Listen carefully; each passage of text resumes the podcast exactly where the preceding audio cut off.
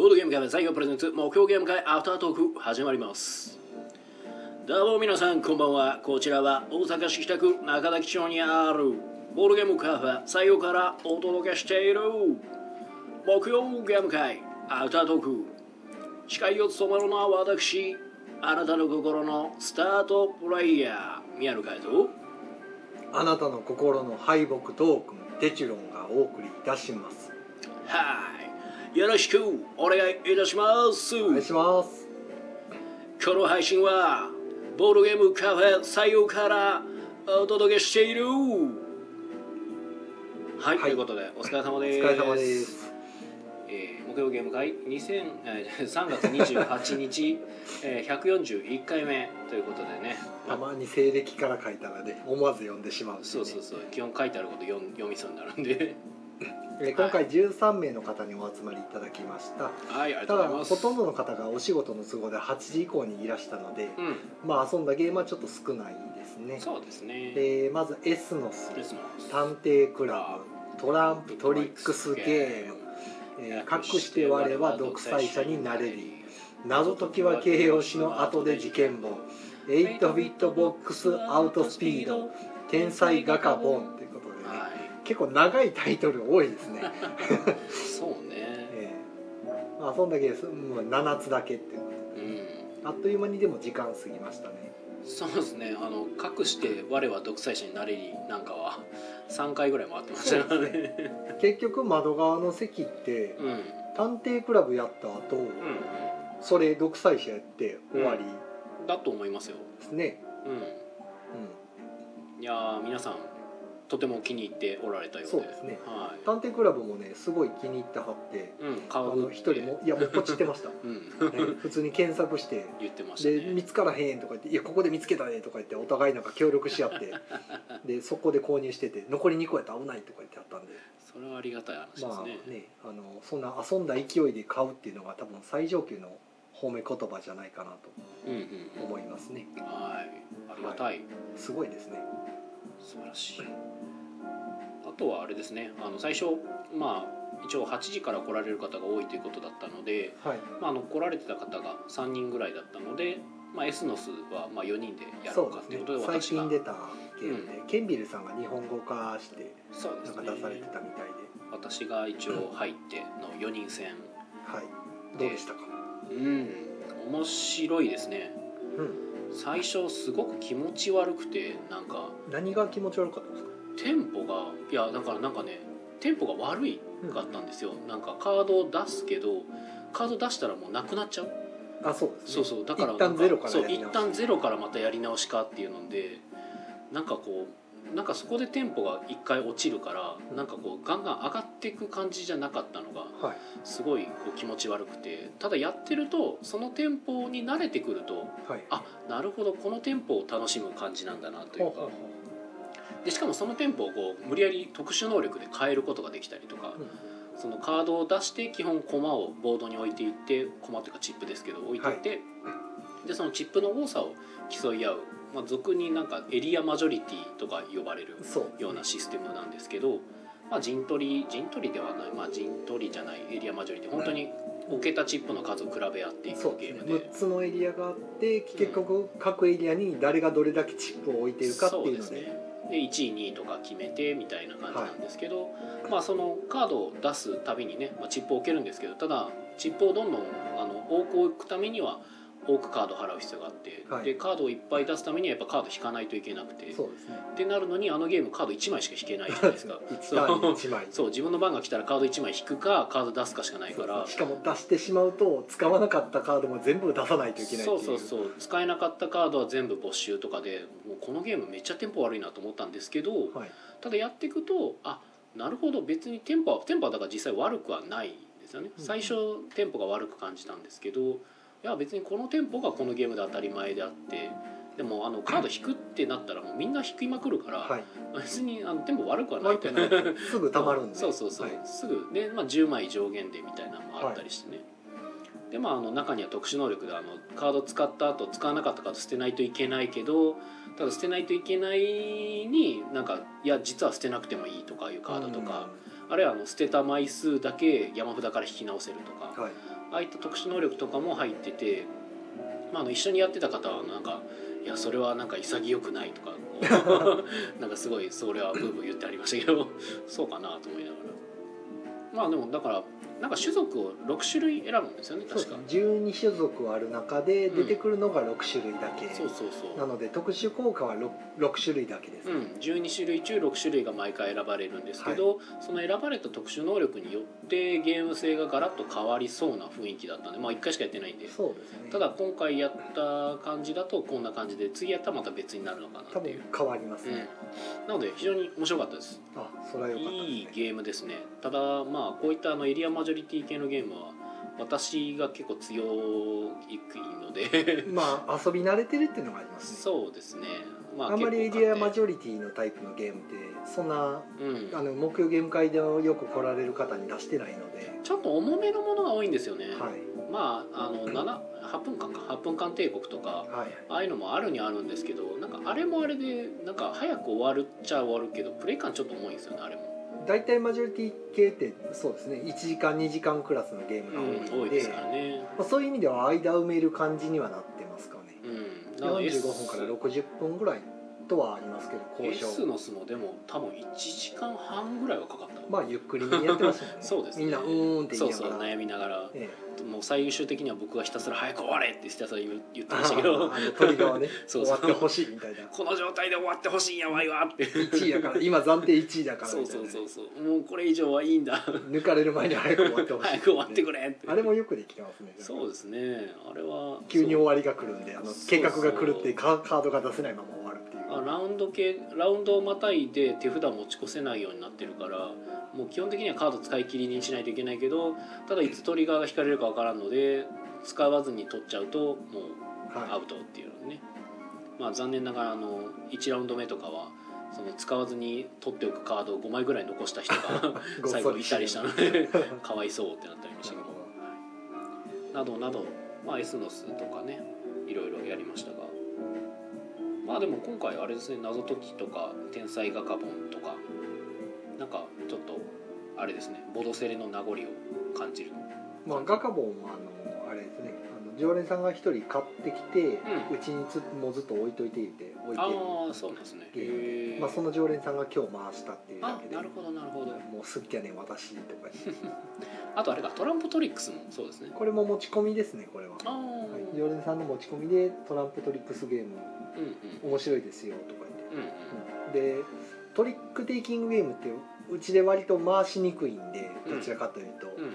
あのまあ、お客さんの層的にですね、うんうん。カジュアル層がかなり多いんで回しづらいんであのどうしようかなと思ってたゲームなんですけど聞いてる感じすごい簡単そうではあったんで、うん、あの結構シンプルなトリックテイクだったはずです。僕も昔一度だけやったんですけど、はいただ結構あのルールソリッドというかあのいい感じで切れてるんでいいゲームだった記憶がありまそうですすね。ざっくり聞いた感じだとトリックに使って取ったカードを次のラウンドで使う手札になる。うんうんうん。うん確かそうそうそうそう。そういう。そうですね。でなんか1回目の時は3点までしか取れないのかな？3回、うん。3回しかトリックは取れないってうんいうことになってそうそう。なんかそんな感じで結構ねなんか手札ハンドマネジメントというか手札を作る感じもあって、で結構あの分かってるといろいろできたりもする要素もあったり、はい。確かしたんで。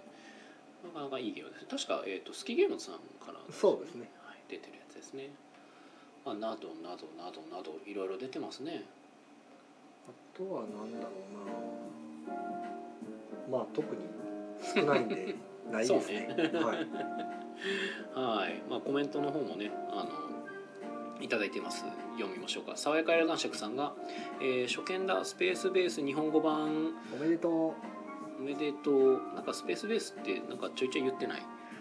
気のせい。いやん初めてかも。初めてかな、えー、小丸時駒さんこんばんは。はいこんばんは。えー、爽やかや男爵さん最近プレイした取り手だと、えー、ホッペンが、えー面白かったよと。おほっぺん。名前はなんか聞いたことありますね。うーん確か僕も聞いたことあるぐらいやな。なんか塔を立てるやつじゃなかったでしたっけ？塔を立てる？ちゃうかったっけ？なんかカードが積み重なってくる。うん違うゲームかもしれないですね。ちょっとうろ覚えです。なるほ でねなんかちょっと僕今一番気になってることが一つだけあってこれなんかあのコイン溜まってますよね。どあほんまや。えなんで？そうこれ何なんだろうと思って。誰がコイン入れたんですか？うん何なんでしょうねこれ。すでに5コインありますそう。えどういうこことれ前の一家参会の時にもらったやつ。えそんな持ち越しなんてありましたっけ？多分ねあの延長しなければ持ち越せるんですよ確か。あそうなんですか。うん。えそれでも5コイン溜まってるんですか？だからあの延長しなかったんですよね。で誰かが入れたってことですか？入れたという1かコイン多分前回にあの5コイン貯まった状態で終わってたんでしょうねほまああまりその記憶ないんですけど僕うなるほもど。はい。じゃあ下手すると勝手に延長される。勝手に延長が入るので。うう。んん。このギャラリーも少ない状態で。ほうまさかの、まあまあまあいいでしょう。あの、まあまあ。途中で伸びたら伸びたであまあら伸びたら伸びたでもいいですけど。喋ることある？今日ねゲーム会の内容薄いんですよね。みんな楽しそうにやってました以上丸なんで。ああでも独裁者になれるよ。は3ゲームもやったのでなかなかいろいろありましたよ。あそうですか。どんな感じのまことか、あ、まあ我は独裁者になれり自体がそのちょっと変わったゲームじゃないですか。うんその勝利条件の書かれた7枚のカードをゲーム中どんどん捨てていって最後に残した勝利条件を自分が最後に満たしていれば勝ちっていうゲームですけどそうですね。だから途中でそのみんなが捨てたカードがどんどん公開されていくんで、まあ、例えば独裁者のカードがめっちゃ捨てられてたりするとああ独裁者勝利狙ってるやつがいないんだったらじゃあ俺このカードいらないかもなとかいうのを状況で考えていく。でプラス、まあ、人にこう投票するっていうシステムがその勝敗と結びついてるので、まあ、人に票を入れるあるいは人の票とか自分の票を削るとかうん。いうのを繰り返していくゲーム性のゲームではありますけどまあ最初あのちょっと初プレイだったんで、はいもうあの考えどころがわからんと思うので最初あのカード2枚捨てるんですけどあの普通は選んで捨てるんですけどはい。あのランダムで2枚捨ててもらっあてでちょっとやってみてもどらって。うなるかっていうのを見てもらう。そうですね。でちょっと一通りやってもらってで、まあ、僕はひたすら起票っていうアクションというか起票をし続けてあのでも起票すると自分の捨てたカードが公開されちゃうのではいあいつ何持ってんなっていうのがバレバレになっちゃうんですけど、えまあ、そうした方が分かりやすいかなと思ってひたすら起票してたんですけどなぜか僕が勝ってしまって。あれ？と思いながら。いやてか結局僕が独裁者になったんですよ。はい。で僕はあの独裁者を残してる感が多分みん感じ取ったしかも女性のお二人がはい。あの私に道化師としてついてきてくれて私が独裁者で道化師というのは同独裁者が勝てば勝利っていうチームプレーでそう。はいなので私はあの図らずもあの女性2人から支持されてこう独裁者となったうん喜びたい結成みたいなうん。感じになりまして。北の国からね。そうそうそうそう。おおなんとか総書記かなみたいな。という感じででね、まあ、それをなんか麗しきお二人から支持していただいて、はい。私勝つことができましたって言ったらまあ、あの参加してたお二人の男性からはもうすごく非難語を食らほうってほう。すごくヘイトを買う。次次やりましょう次。もう一回やりましょうなるほってうまあある意味成功してますね。まあ導入としてはバッチリですね。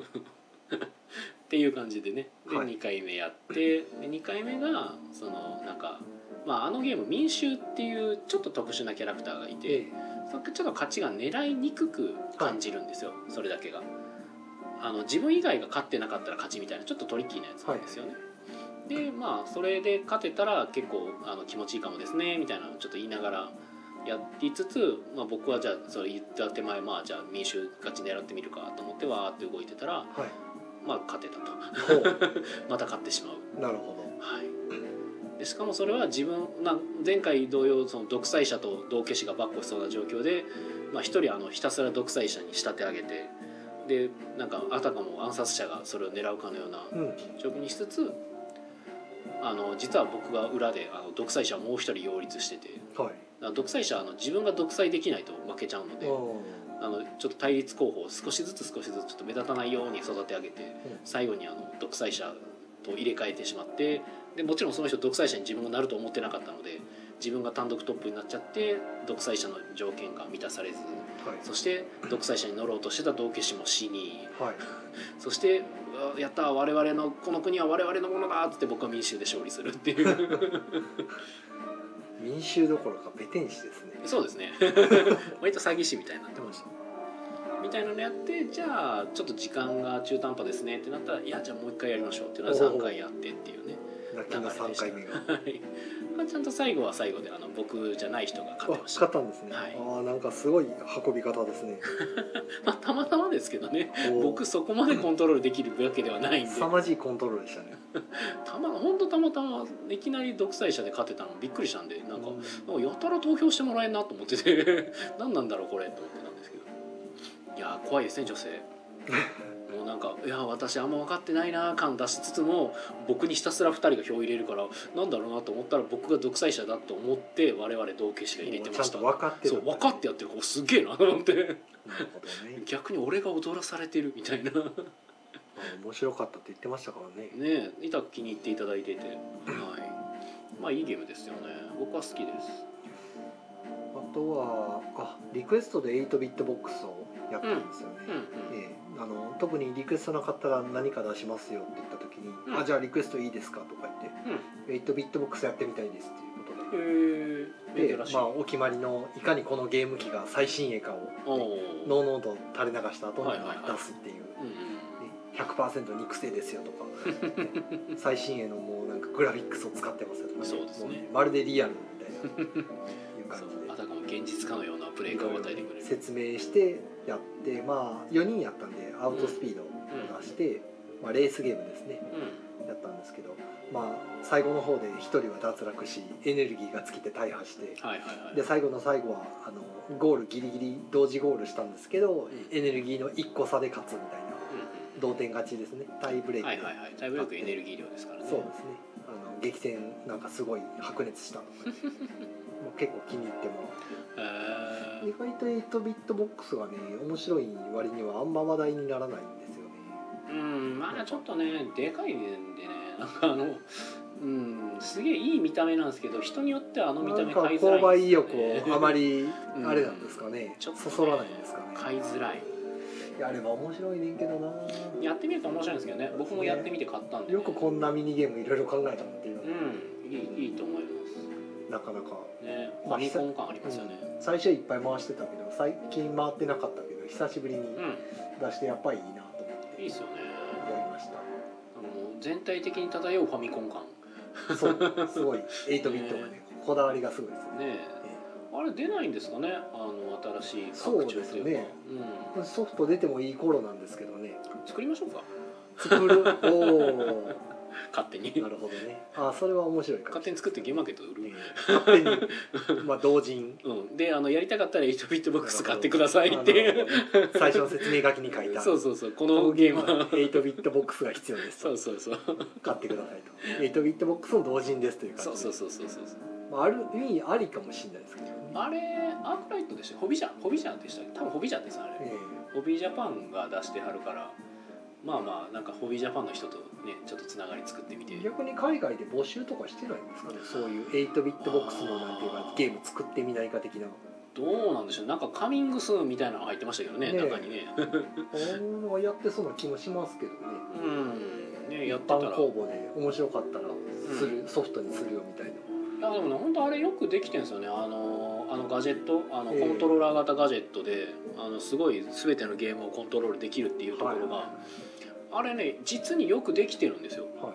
あのあのコントローラー型のやつで意思決定するっていうのが、えあれねあのあのコントローラーを使うとなんか同時になんか 3, 3つぐらいの行動がプロットできるようになってるんですよ。ットできるようになってるんでねでしかもそれらが同じ属性じゃなくてそれぞれ違う属性の行動をプロットできるから、数字のプロットとそう方向数字とのプロットと、うんうん。あとアルファベットを。そうそうそうそう、ね。まあ、ボタンっぽいアルファベットね。そうあの実はね同じ行動同じ種類の行動3つのプロットだったら別にあるんですけどはい。まああれかな？えーっとあれクシリット国旗とか、まあ元ヒマラヤでしたっけ？確かなんか、まああれはあの行動プロットのゲームですけどあれなんかはもうその全部同じ種類の行動というか、うん。もうこう A と B と A と B とみたいなんではい。やりますけど、あれはもうだから右やりながら A ボタンを押しつつです3を設定するとかそういうことができるから。アイデア次第でいろんなゲームが作れますもんそうそう。実はねあれないんですよ。はい。あのあんまりであれを一つのそのところに集約してるからパッと見で全部の情報も分かるからそうです、ね、実はめちゃくちゃよくできてるんですよあれ。あれで言ってみるあのフリーゼが出してたあの、うん、いわばあのボードゲームの部品取りに使えそうなあ、ね、あったじゃないですか。えっ、と502でしたっけ？503。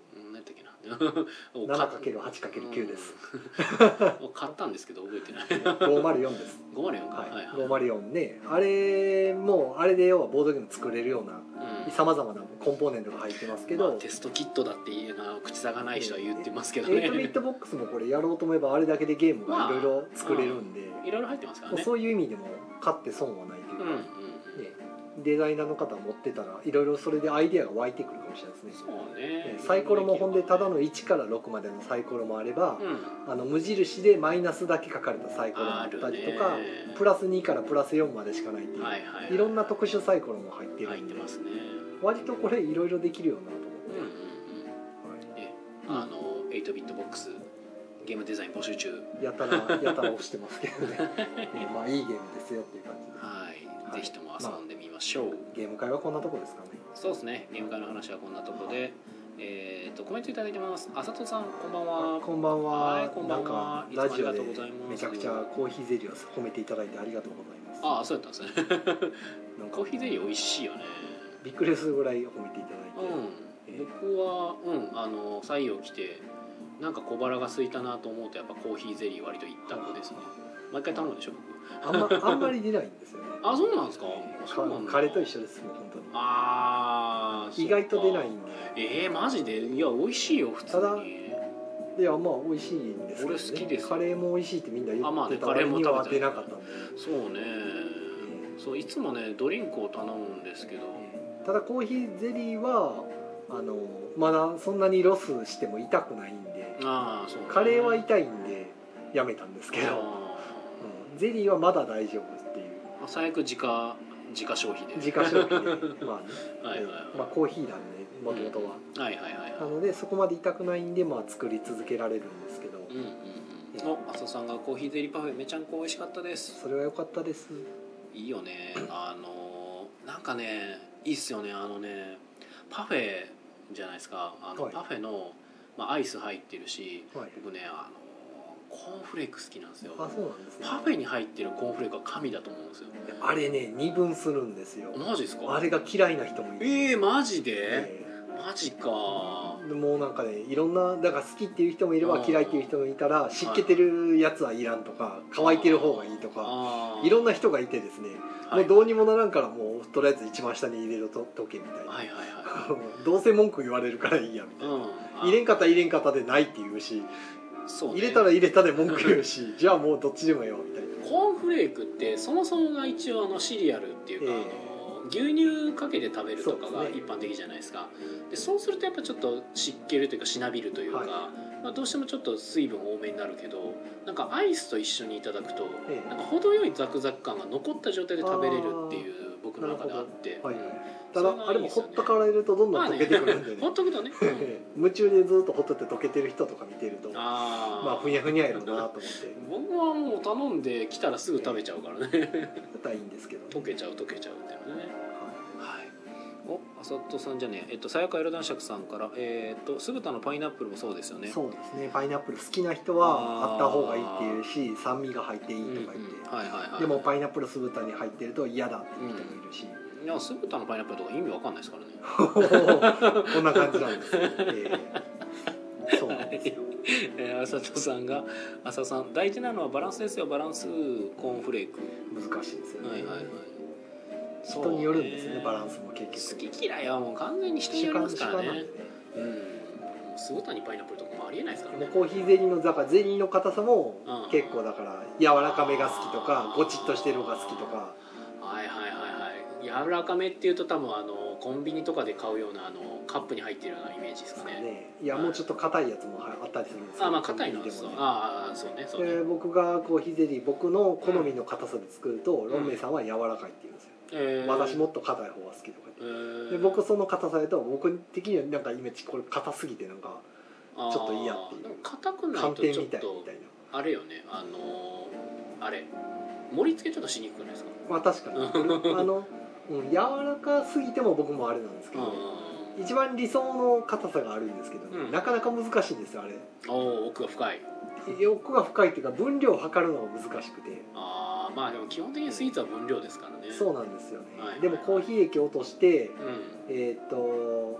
綺麗に落としてですね3つあー。1回で3つ作るんですよ、はいはいはいで3つ作った時のコーヒーの液の1つあたりの量がうん。93ml うん。なんですけど、うん。うん93に対して、はいまあ、93が3つですね、はいはい279に対して、はいはいはいはい。えーっとあれ、えー、何でしたっけ？混ぜてるやつ。ゼラチン、ゼラチンね。ゼラチンンが、えー、大体 4.9g なんですけど、それが 5g になるだけでめっちゃ硬なったりとかですね。あの4.9のどちらかというとほぼ4.8ぐらいになるだけで、すごいやわやわになったりとかですね、うん。逆にあの 90g しかうん。あのおコーヒー量ができなかったりすると硬くなったりとかですね。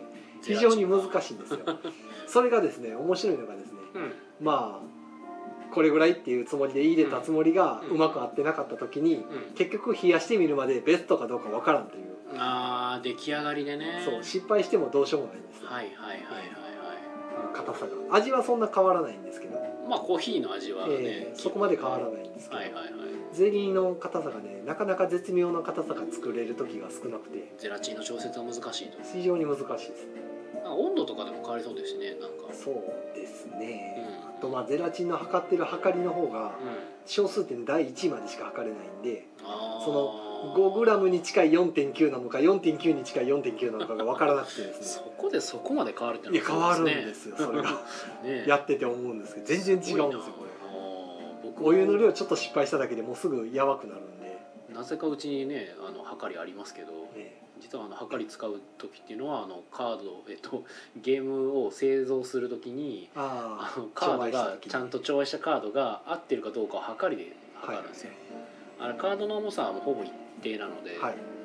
だからあの明らかにこう乗せた時に明らかに重さが違う時は絶対カードが少ないんですよ、はい。っていうので測ったりしてますね。1枚だけ足りんとかって分かるんですか？わかります。あじゃあ結構 0.1g 単位でああ出ますね。0.1ぐらいは確か出るかな。あのびっくりするぐらい分かります。あれちゃんと測ってるすごい。あのコピー用紙でも分かります、はい。コピー用紙レベルの薄さでもお重さが分かる。すげえなと思って、いりますよねそれね、はい。お赤字ですよまあそのままダラダラやりますか。最近どうでしとあ延長するんですか？ダラダラいいかなと。おーおー了解。じゃあ延長するつもりでいきましょう。はい、はい。やあの終わる直前でもう切っちゃうのかなと思ってましい、た。いやーなんか宣伝もあるしなとうん思って、えじゃあ最近どうですか？最近ゲームを作ってません。えない。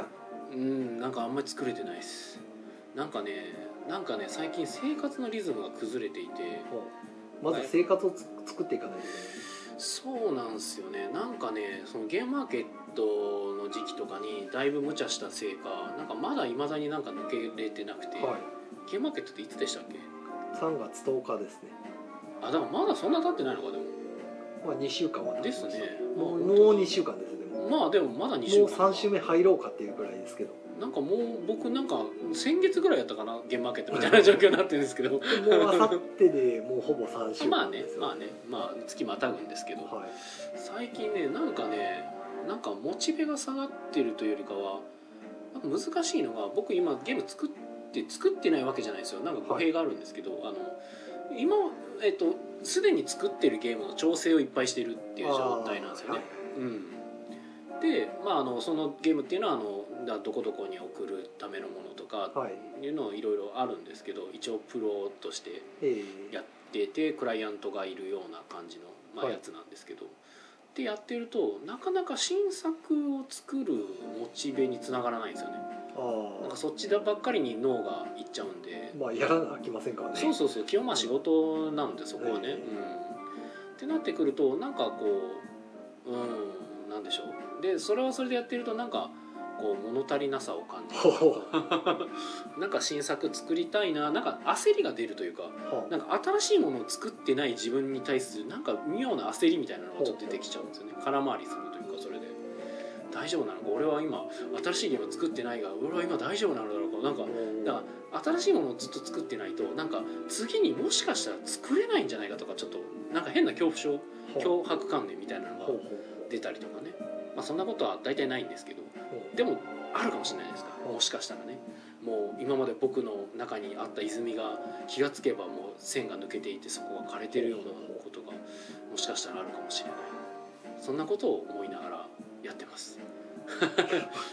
でも怖いじゃないですか。プロの一応ゲームデザイナーで今やらせてもらってますけど、専業ですよまあ言うたら、はいそれなくなっちゃったらもうできないですからね、まあそうですね。もう何もできないですねえ何もできねえってなるからもう本当それにしか僕が今だからよりどころがない状況だからこれがなくなったらってやっぱ結構な恐怖なんですよね。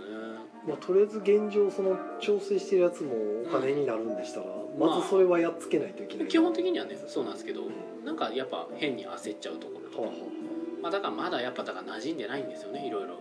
なんか新しい今の生活。僕だから今年の初めにああ変わりましたねね変わり生でそうそうそう、まあ、専業ゲームデザイナーというかまあフリーラン活活動を基本するようになったというか。活が馴染まないですよねなかなかねまだね馴染んでなだくて。僕もだってお店始め始めた時に、うんうんなんか全然まだふわふわしてましたもん。なこれでええんかなみたいな。ああなるほどね。朝起きる時間から何から全部ガラッと変わるんで、はいはいはいはいわーっと最初ねやっぱ初め開店した時お客さんわーって来てくれて、うんうんうん。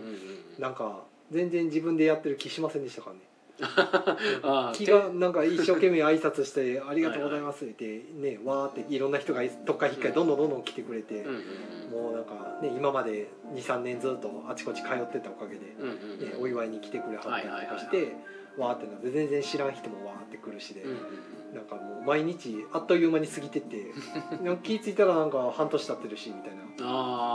全然そのその間の朝晩のふわふわした感じが。はいはいはいい。まだになんか自分で何やってるのかよくわからんような状態で。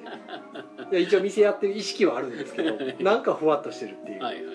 慣れないっていうか。ちょっと夢うつつ感が。生活がね リズムが全然つかめないっていう。まあ今までの生活とかけ離れますもんね。とりあえずだから目の前のやらなあかんことうん。をやってたらいつの間にか日が暮れてるみたいな、はいはいで明日のことがあるからまたそっちのこと考えてるうちに日が暮れるみたいな感じでふわふわしてるっていうそうねまあ手実帳さん実感がない感じで進んでいく感じですよね。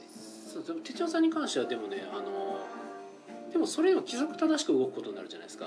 はあの基本的には。お店を何時から開けてってね。はい。で僕がその言うたら、まあ、家で全てできるじゃできる仕事で、まあ、仕事の打ち合わせが入ればそっちに行ったりはしますけど、ってなるとなんか平日の昼間にふあの平気で動けるとかもう完全にだから自分で決めないと動けない。そうそうマジで今までになかった自分の環境だからなんかその平気であじゃあ平日の昼間なら行けるよとか誰かに言いそうになるんですよ。でも普通の人は無理なわけじゃないですか。平日の昼間ね入ってる人多いからね、えあの普通なんかそういうサービス業でない限りサービスの仕事とかでない限りは割と普通に平日仕事で、まあ、土日あの休みっていうのは多いですから。僕もまあ元はそうでしたからねってなった時にいやーなかなか難しい生活のリズム作りが。まああの自分が絶対それをしなきゃいけないっていうものが一日の中になかったら、うんそうそうそうそうそう。完全に自分で自分を律しないといけないんでそうなんですよ、ね、人間なかなかねそれ難しいんですよ。そうだから意外と怠け体質あまあ怠けもそうやしあの毎回だから僕は朝に会社に行くが普通だったけど、それが今なくなったってことはもう僕何時に寝てもいいわけですよ。そうですね。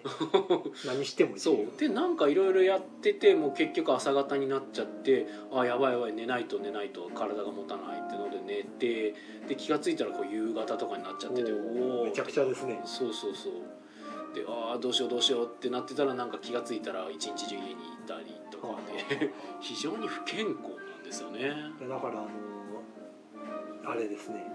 世の中のニートの方とかうんうんうんうんあの仕事に要は社会復帰が難しいっていうのは分かる気がします、あーはいはいはい。完全に自分だけで全部生活のリズム決めるんで、うん。まあ、確かに難しいわと思ってうん。復帰するのが、はいはいはいはい。それを何年も続けてきてたらいざその朝7時に起きて会社行けって言われても無理やなってきついよね。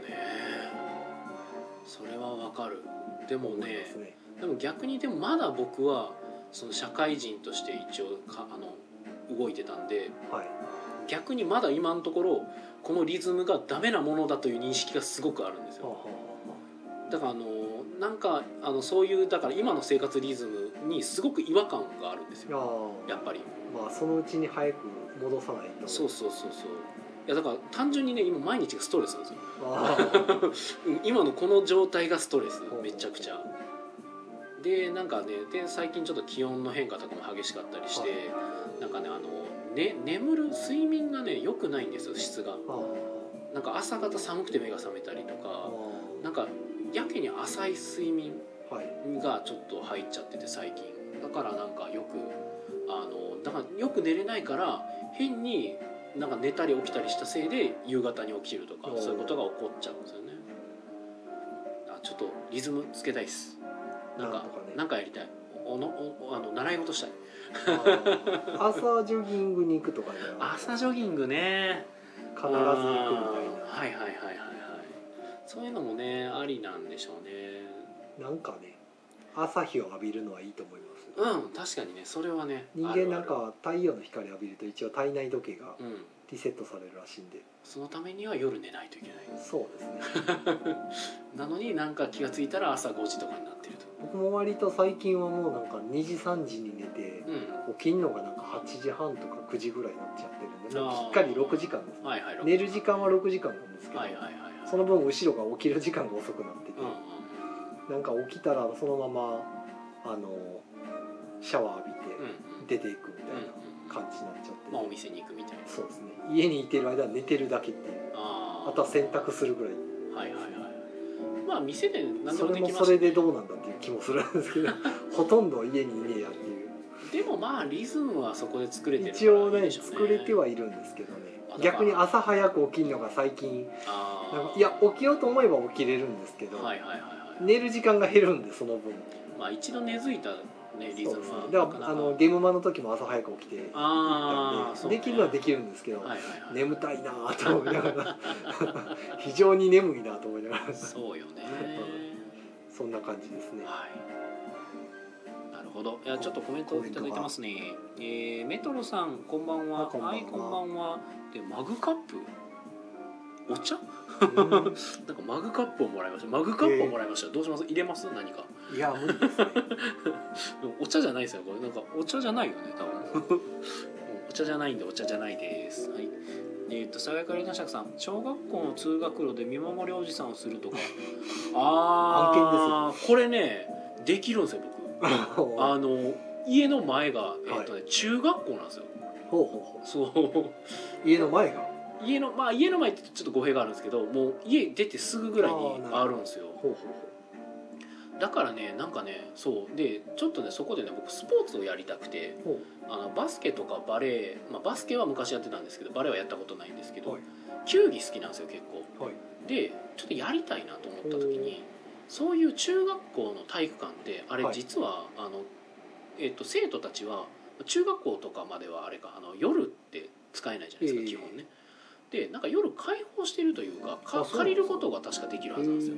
そうそうそう。でなおなんかでもそれを借りるためにはいろいろなんかこういう資格みたいなのが必要とかで、まあね変質者に勝手に借りられて入られても困りますね。まあまああの資格というかそういう借りるためのなんかいろいろ手続きがいるから、っていうのとかをちょっと調べたりしつつでもそれするとね多分ねあのなんか作んないといけないんですよ僕があのグループみたいなまあ一人でバレエはできないですか？まあまあそれもありますけどななんかその一人でちょっとあの借りるには結構手間が多いというか、はい。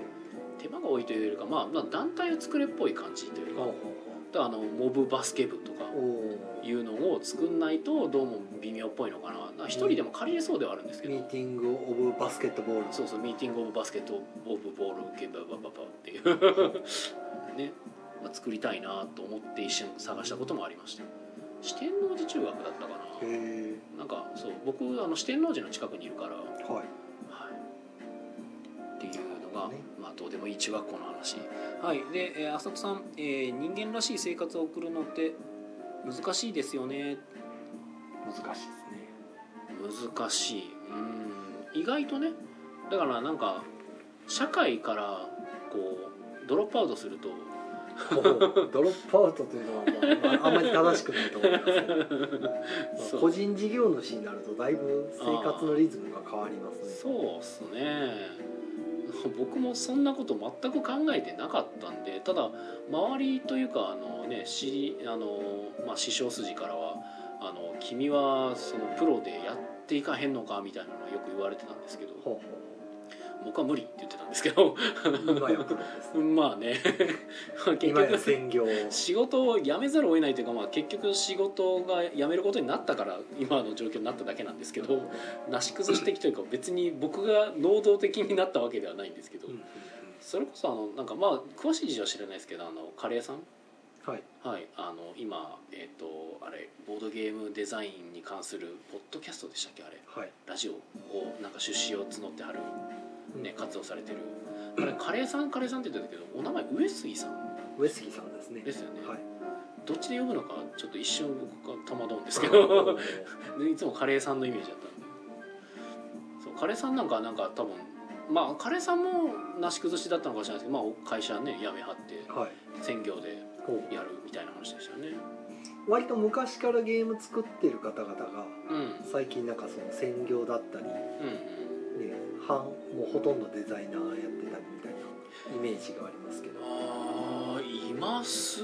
でも僕知ってる人やとまあ多分金井さんはそうですけどまあそのちょっと前からでした古谷の方とかもね。ああバカファイの伊藤さんとかですよね、そうですね。まあちらほら、ちらほら要はその、うん。ゲームだけでやってる。まあユオさんもそうまあユオさん昔から。ですね。こっちやのユオさんもそうですね。あの脱サラしてやってあるんでハチさんなんかもそうですかね。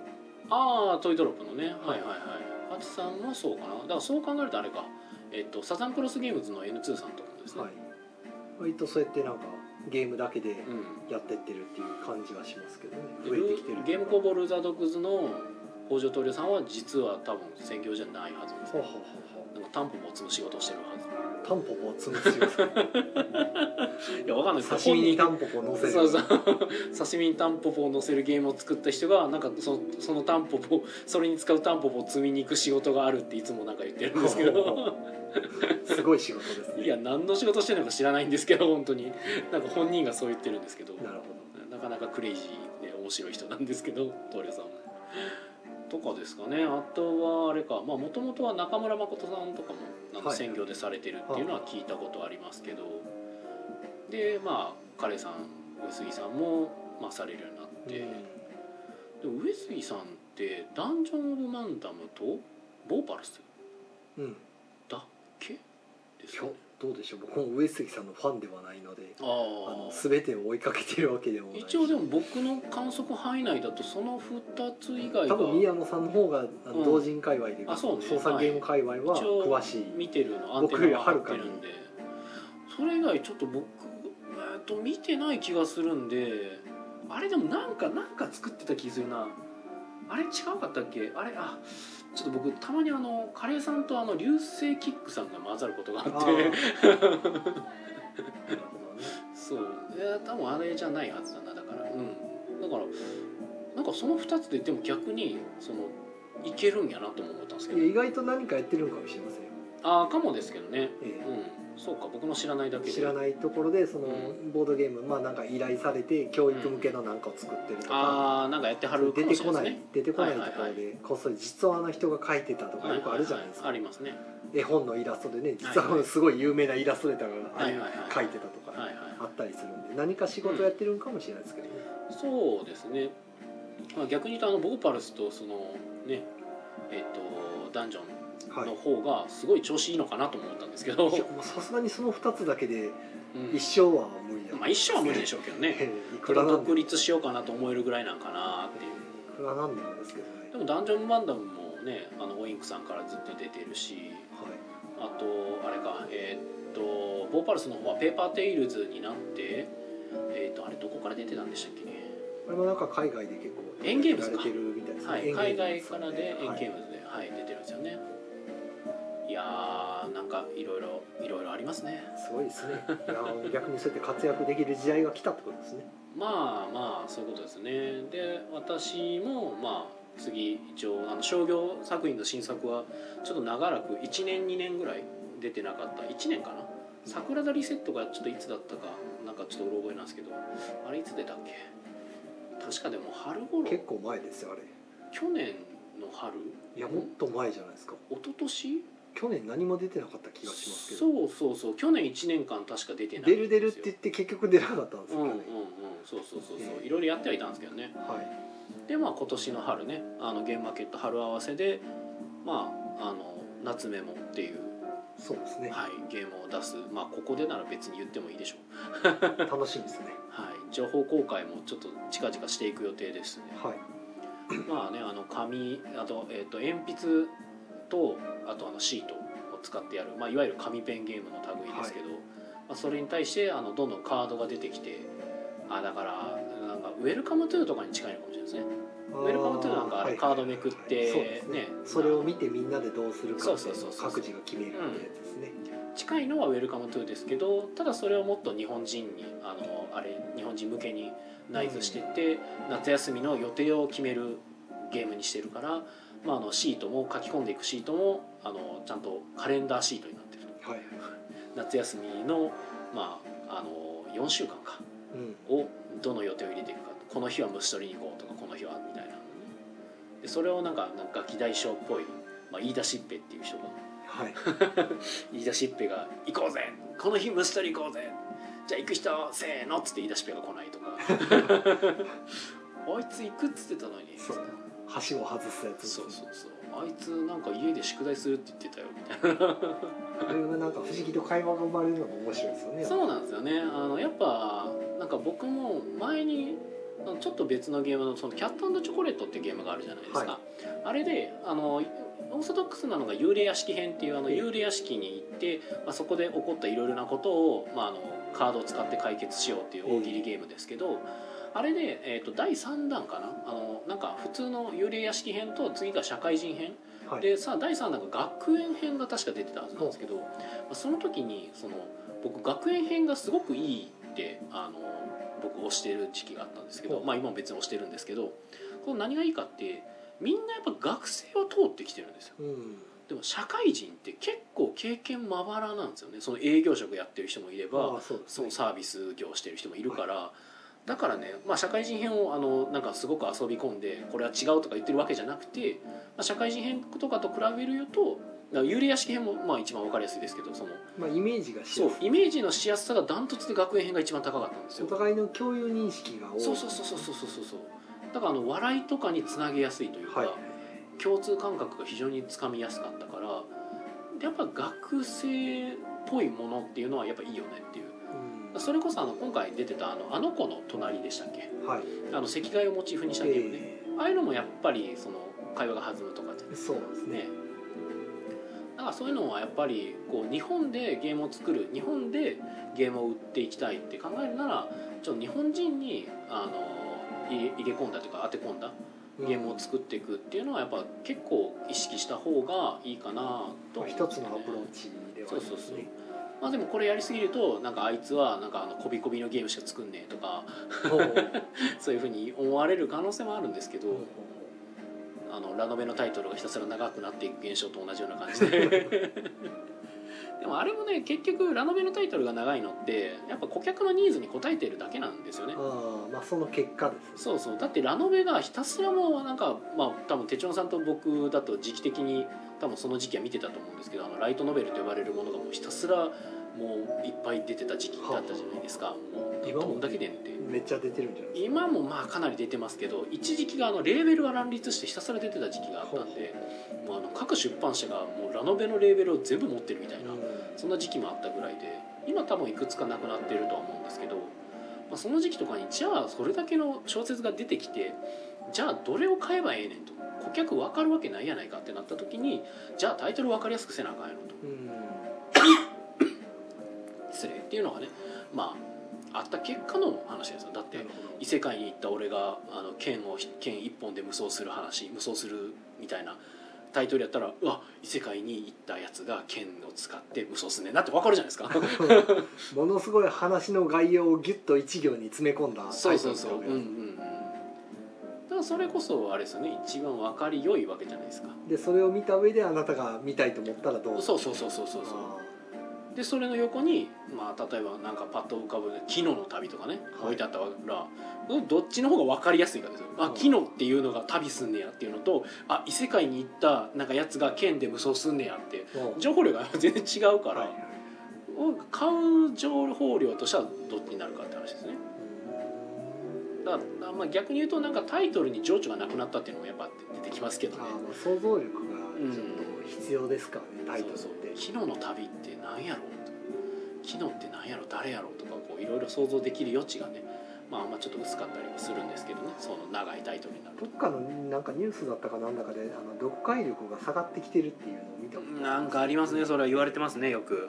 だいぶ。まあルールとか電電家電の説明書とかでも読まなくなってきてるとか。はいはい構しんどいとかよく聞くんで。そうなんですよ。それがね僕実はね重要視してることなんですよ。実は。ほうほう。マニュアルを書く時ってみんなねあのたまに忘れる人が多いんです。忘れてしまってることが多いことがあってほう。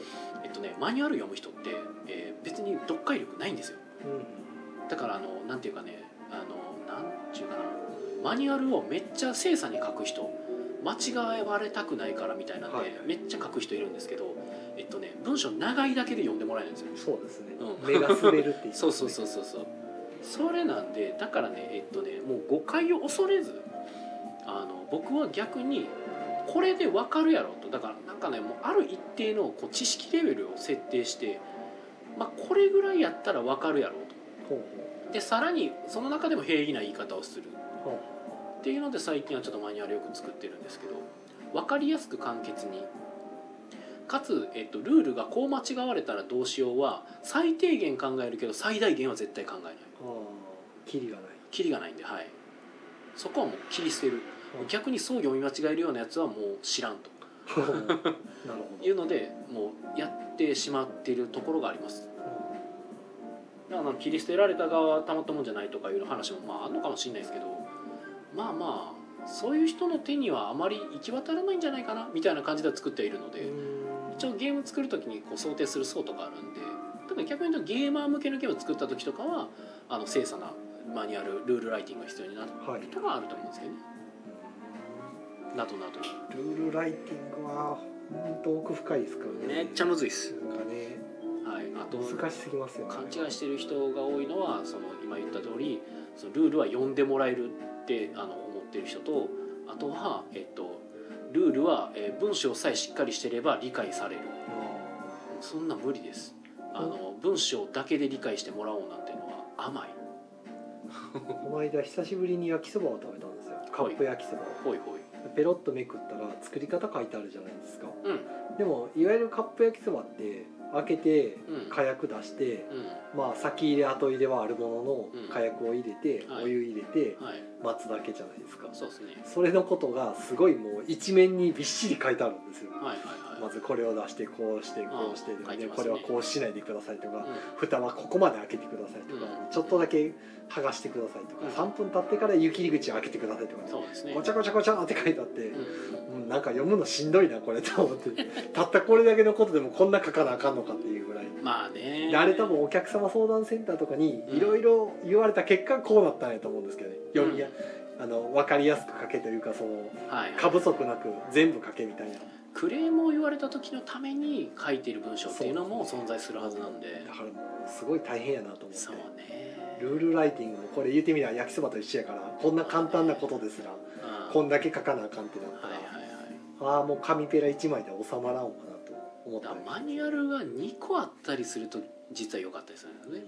簡単に読めるやつと難しく読むやつっていうので、あれよくあの結構ね分かれてる分かれてないやつは多いんですよあのなんかこう概要を書いてその後に精査な文章が載ってたりとか、じゃなくても完璧に分けてしまうのもありなのかもなとかまあまあ、分かりやすいのは結構細かいやつ書いてて一番最後のページにうん。流れをバッと書いててくれると、そうですね。あの分からんようになった時にうん最後のページを裏返すだけで分かるんですよ、サマリーが載ってるようなやつは便利ですね。それがあのなかったりすると結局開いて探さないといけないんで、そうですね。あのエルドリッチホラーとかがそうなってました。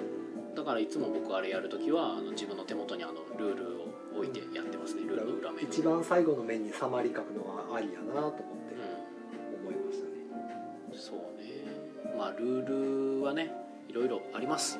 でコメントいただきます。えー、浅田さん夢の印税生活してみたいですかっこ。って書いてあります。印税生活ねまりいいもんでもないですよ。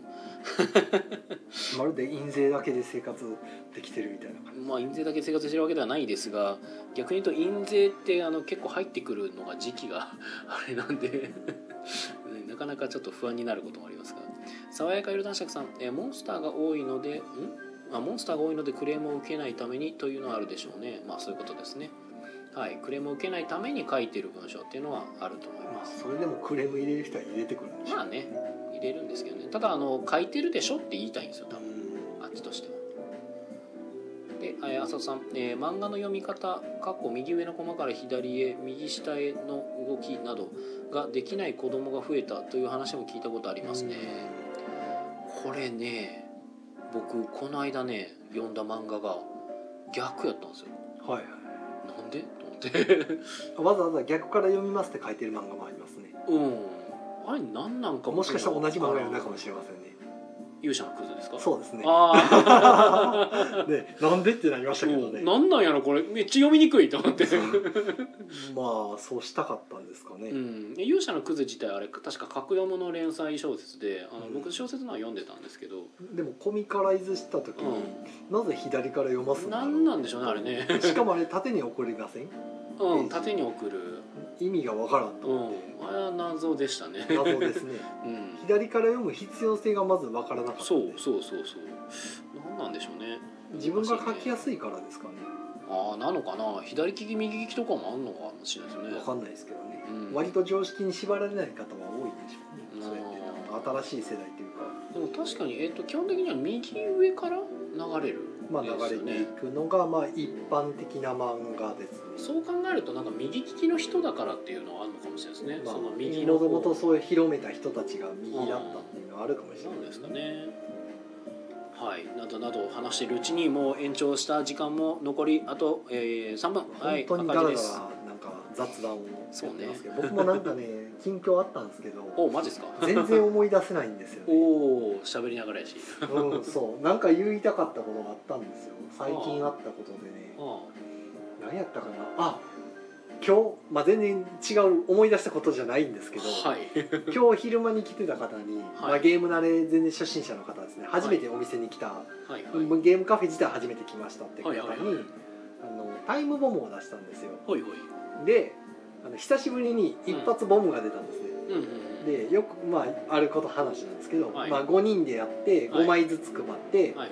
まあ裏まあ、中身を見た後でよく混ぜておいてもらって、はいはい。でやってる話を聞いてるとうん。なんかじゃあ最最初にみんなボムいくつあるか出そうって言ったらボムじゃないわ、えっ、とサクセス、はい。サス。サクセスがお互い何枚持ってるかせーので出そうって言ってやった時にはい。4っていう人がいたんですよ。はいはい。5枚中。はいはいはいおマジかお前みたいな話になってはいはいはい。で結局その人はタイムポリスやったんですけどはいはい。で4って言って「ほんまかよ」みたいな話になってなんか散々ギャイギャイ言った後うんめくりに来たらしいんですね。はいはい。あのニッパーで切りに来ましたと。うん。ほなボムやったんですよ。なるほど。で正体見たらタイムポリスだったんですよ、うん。どういうことやねんとかでなんでボムやねんって言ったらうん。実はサクセス4のボム1やったんですよ。はいはいはい。まさかの4 5分の1を引き当てるっていうてか25分の1なんですけどそそれで一発で終わっててはいはいあはい。そんなことあんねんなと思って。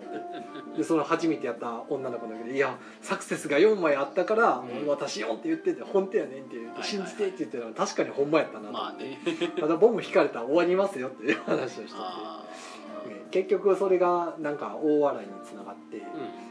4回ぐらいやってたかな。ずーっとタイムボムやってましたけど、ね、まあいいゲームになって素晴らしい、うん。なんかそんな僕も初めて見ましたね。うん。ボム1枚とサクセス4枚が全部自分のとこに集まってるっていう。まあカード揃う時揃います。あのポーカーとかやってるとそれはあります、はいはいい。やびっくりした。んですよしかもそれでボム引き当てるのもすごいなと思って。5分の1やねと思って。揃う時は揃うんですよね。ねで結局何が今日言い残してたかはね思い出せないまま。なるほど、はいえー赤字です。とね、赤字やしコメントもいただいてるし縦、えー、最下位男爵さん縦書きか横書きで右上から読むか左から読むかが基本だと思います、そうね。浅田さん海外作家さんだと逆ページの作品もありますね。最近だとウェブ漫画とか携帯小説の系譜かもしれません。自由ですねまあねということでもう30分ないんですがもう告知。ね今週の土曜日は朝恋大会やりませんと。はい。代わりに土曜日にはモブゲーム会が東成区民センターで13時からあります。はい。はい。めっちゃ適当やん。はい。では皆さん良い夢を見てくださいおやすみなさい。おやすみなさい。おやすみ